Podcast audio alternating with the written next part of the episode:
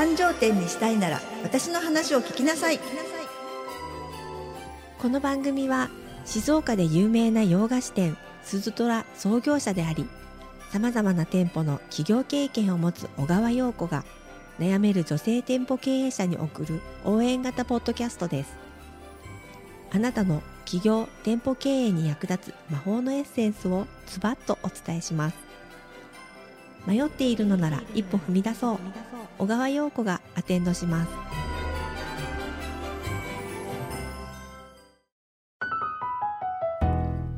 こんにちは。女性店舗経営者のための幸せアテンダント小川陽子です。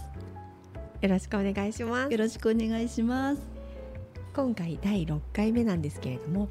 前回の自分のお店を持ちたいけれど悩んでいる人へというテーマを続けて、えっと、今回もまた聞かせていただきたいと思います。はい、お願いします。前回はお客様の悩みに寄り添うことが大事ということで、美容系の店舗を持ちたい方へのアドバイスをいただいたんですけれども、小川さんはその後飲食系の仕事もされたと思うんですが、はい、そこへ生かされたこととかもあったりしたんですかね。ものすごく生かされました、うん。まあ、美容で、えーと、にねんほどやった後の飲食業の、あの開業でしたので、はい、もうまさしく本当に経験が生きたと思っています。まあ、なぜならですね、美容っていうのは大概いちたいいちでお客様とこう向き合っていく、はい、しかも長い時間数時間かけながらお客さんを施術して、はい、まあ、最後お見送りまでする仕事なので、はい、もう本当におもてなしとかサービスっていうことがすごく大事になっていくんですね、はい、もしかしたら本当技術とか施術よりも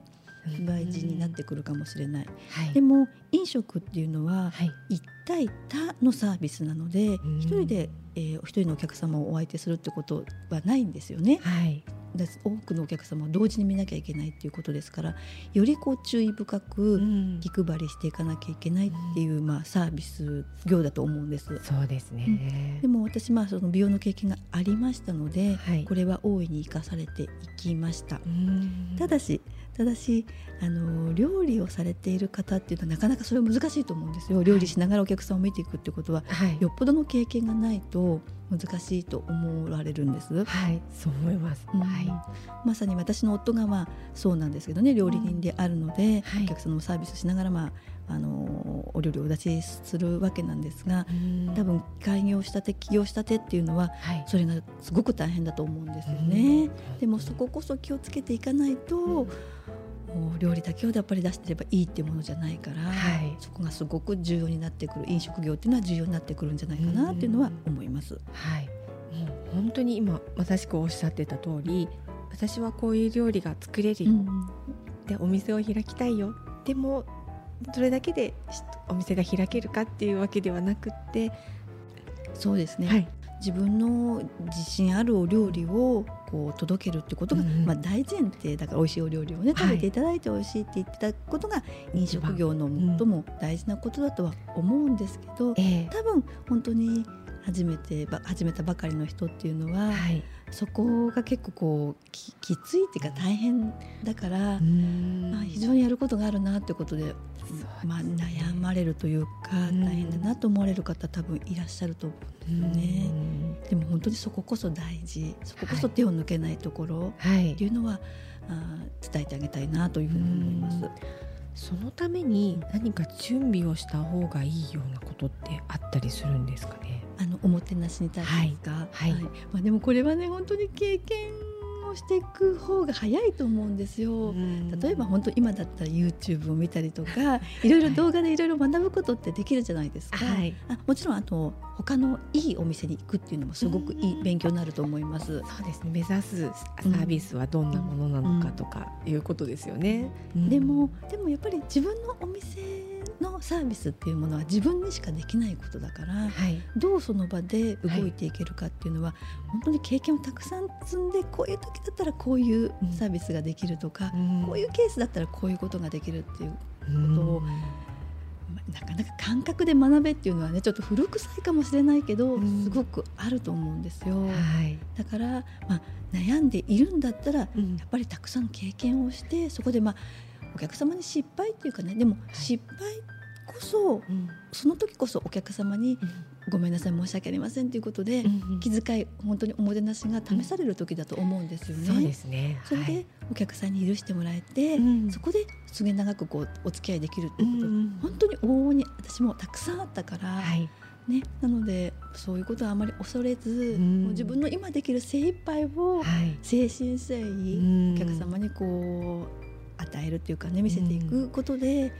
うん、多分それが一番の勉強になるんじゃないかなと思います。そうですね、うん、精神誠意本当にそうだと思います、うんね、失敗してしまうかもしれないけど、うん、そこが伝われば、うん、そうそうお客様も納得して来ていただける、うん、ようになりますもんね、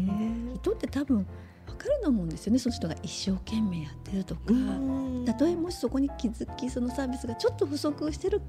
かとしても、うんはい、この人一生懸命やってくれなっていうことが伝われば、うんはい、絶対にそれは、うん、あの後々生きてくることなので、うん、もう ひゃくパーセント って多分絶対ないから、はい、自分が ひゃくパーセント と思っててもお客様は多分 にひゃくパーセント 求めてくると思うんですよ。そうですねはいそうだと思いますなので、うんまあ、そういう高い意識を持つってことはすごく大事なんだけども、はい、でも完璧を求めすぎず、うん、今できることを精一杯まずやってみる、うん、そこから、まあ、何度も何度もこう繰り返して、はい、こう気づきサービスのどんどん高いところを常にこう自分で、ね、学んでいくってことが大事かなというふうに思います、はいうん、そうですね。本当にあの自分のお店を持ちたいけれど、うん、そういったところにまで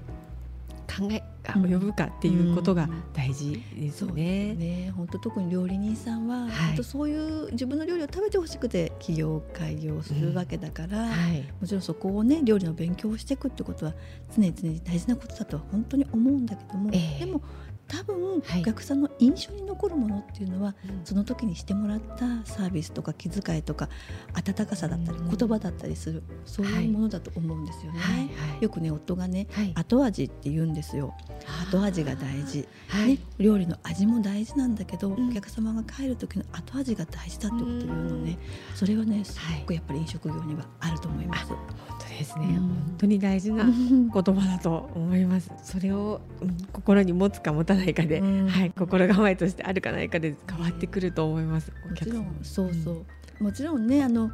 あの料理だけ出してればいいっていうふうに思って開業はしてないと思うんだけど、でもね結構ね料理に集中しちゃう人多いんですよね。ね